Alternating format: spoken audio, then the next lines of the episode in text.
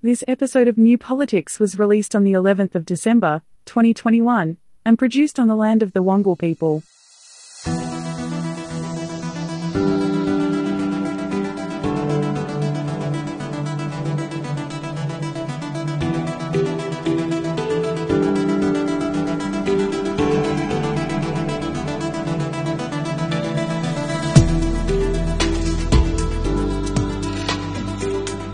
Welcome to the New Politics Podcast.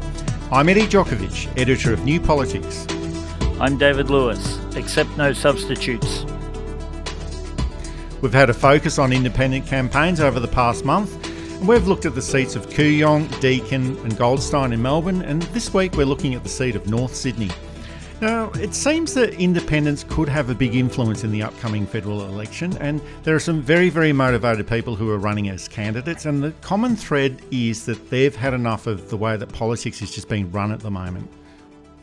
I think it's disillusionment with uh, the major parties. It's interesting that they're all in, at least nominally and in some cases, safe Liberal Party seats. I think one of the things that is playing is that a lot of people have pointed out that they're not Labor voters. They're not really left wing. Centrist is probably the best description for them because even if you think they're still right wing, the right has been pushed so far right that they end up in about the centre.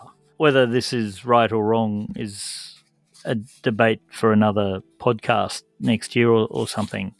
But certainly that centrist movement what we might call reasonable people, and in fact, where I think Australia tends to sit politically coming back.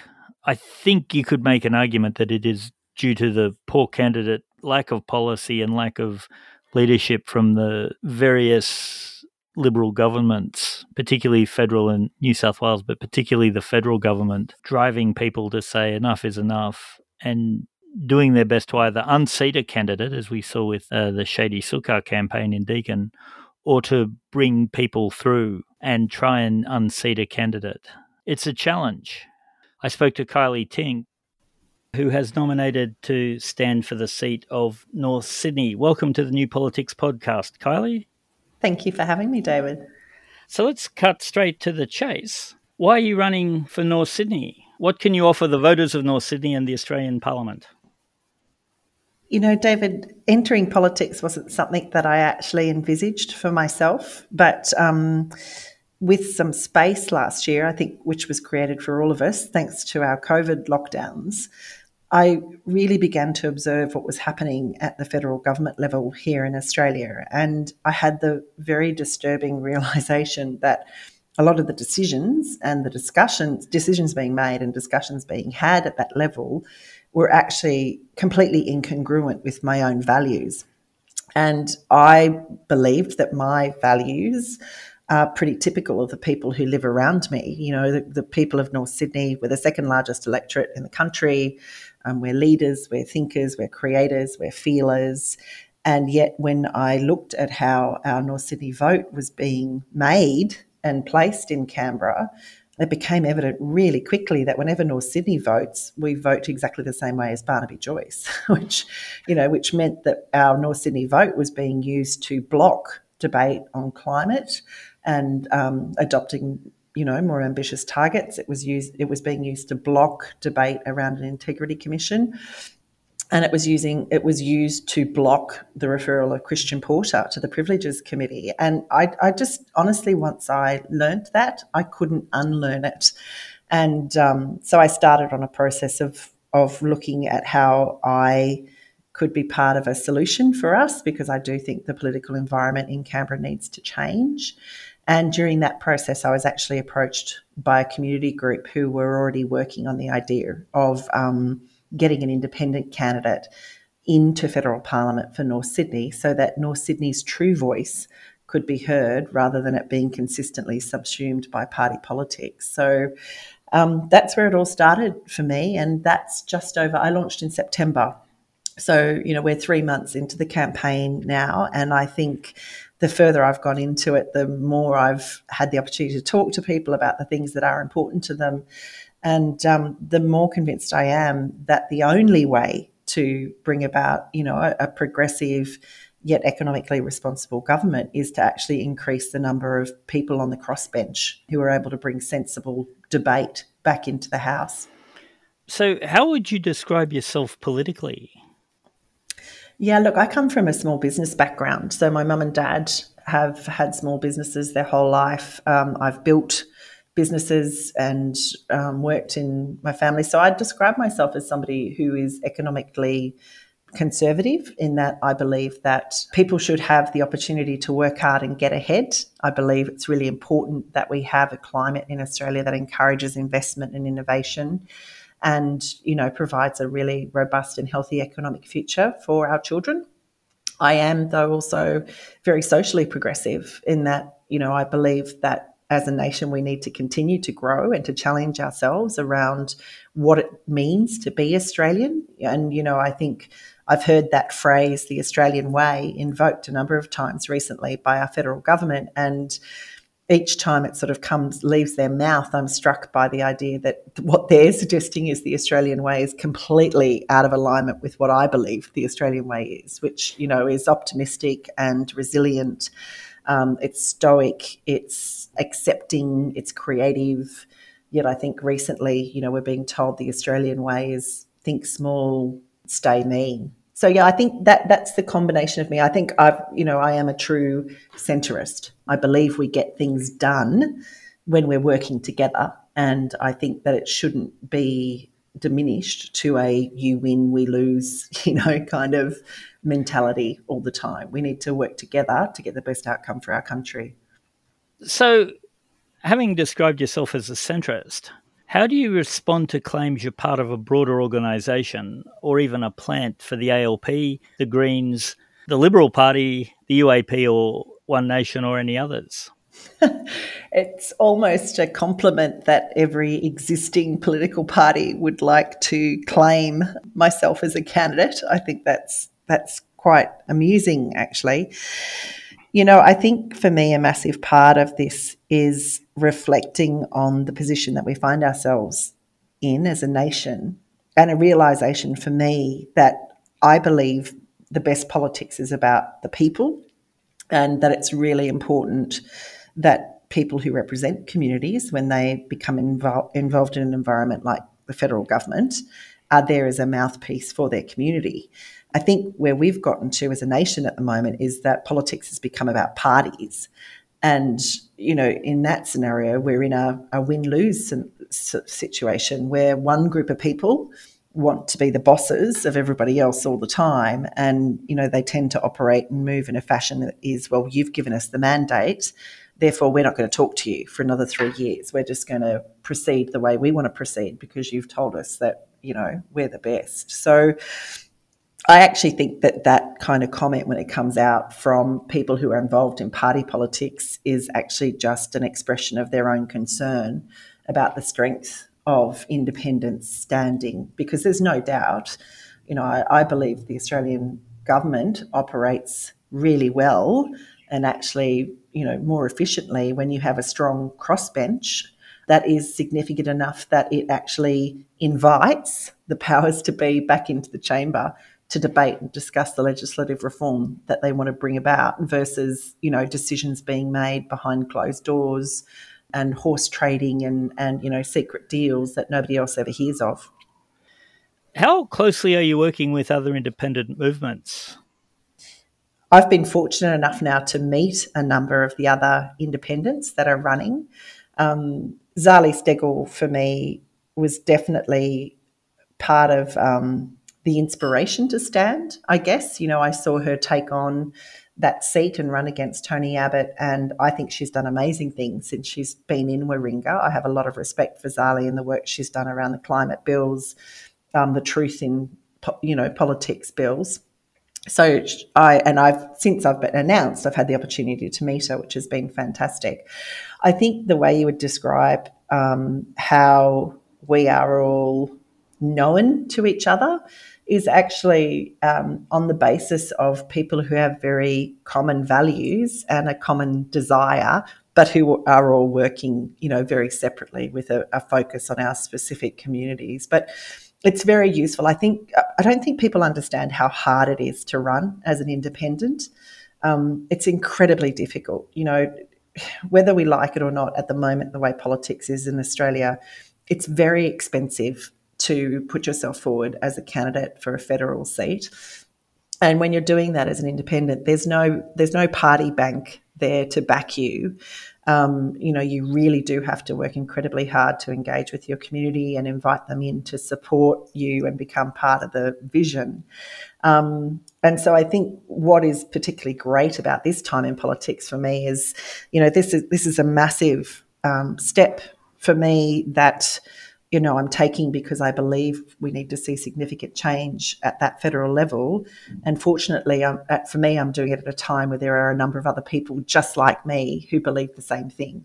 So we are able to talk to each other at least to offer each other, you know, that moral um, support um, and to, you know, I guess keep cheering each other on because as I said, it's it is really hard to run as an independent, and um, I think it's a fight worth having, though. Now, do you think there might be a new political party come out of all these independents?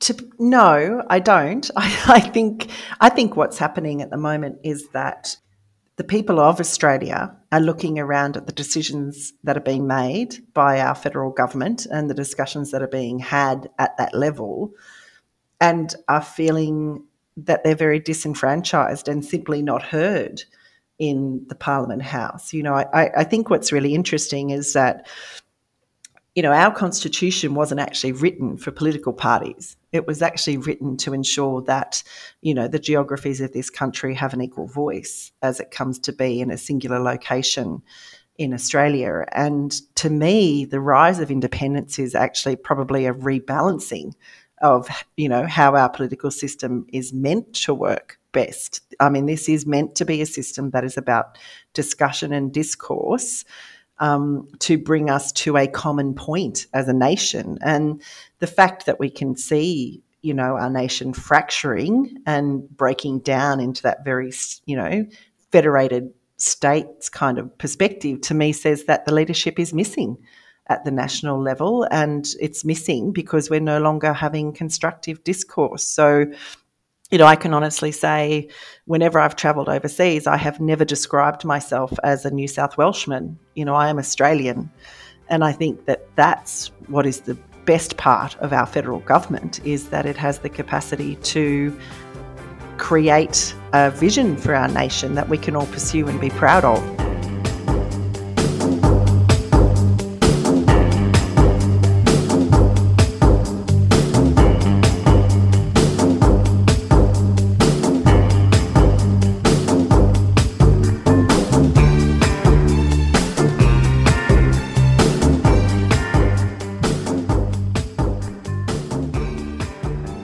A lot of the independent candidates running seem to be women.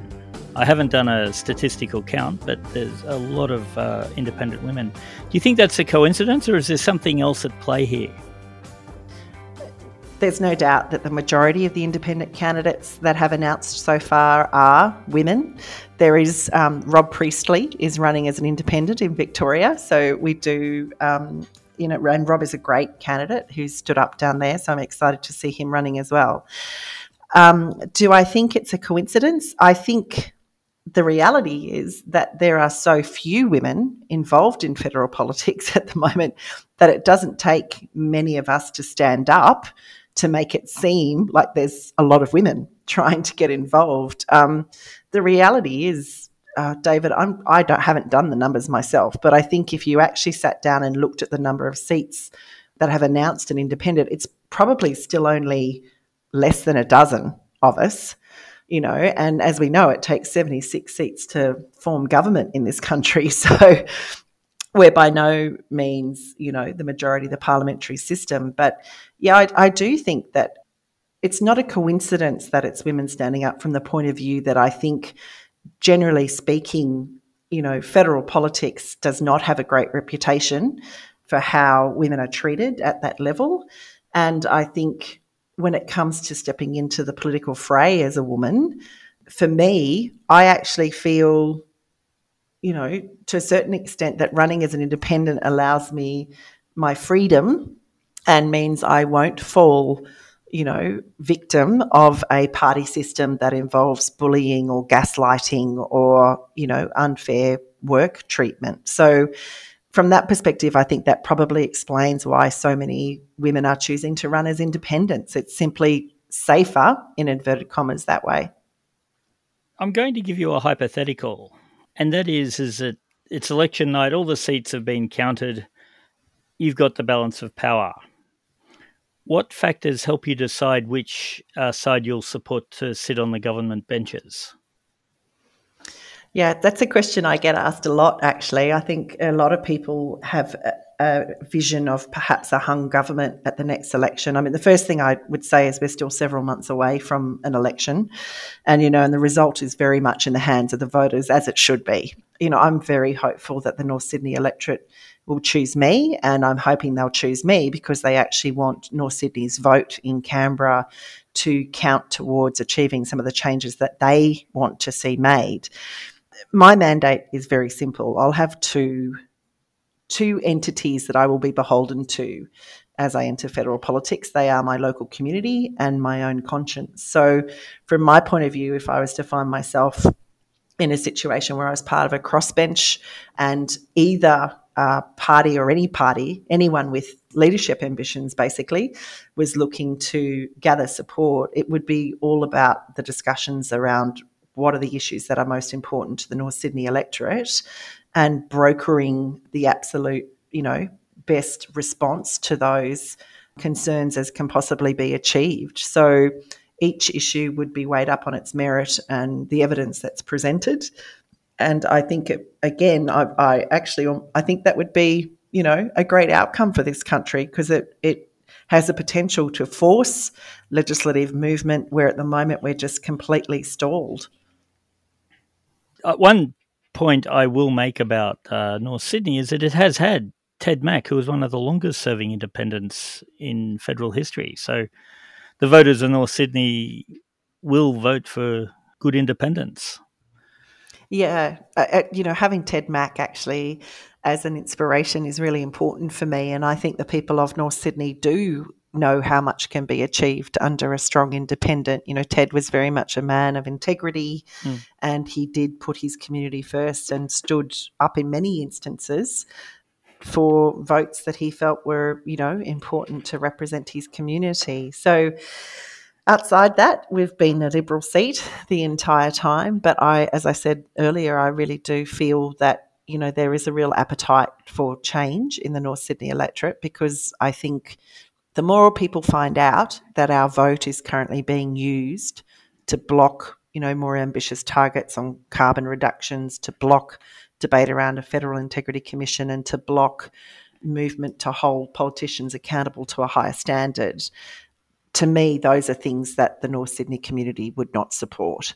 And, you know, that's why I think it, it is important that we do have robust discussions around what's going on in Australian politics at the moment. And it, this probably will not apply to your listening audience um, in this podcast, but I would really ask those that are listening to consider having a conversation with their friends and family around the importance of being mindful of participating in our democratic process. You know, I think a lot of us live on autopilot when it comes to the politics of this country. We just trust that the people that we send to Canberra are acting in a way that is consistent with our values.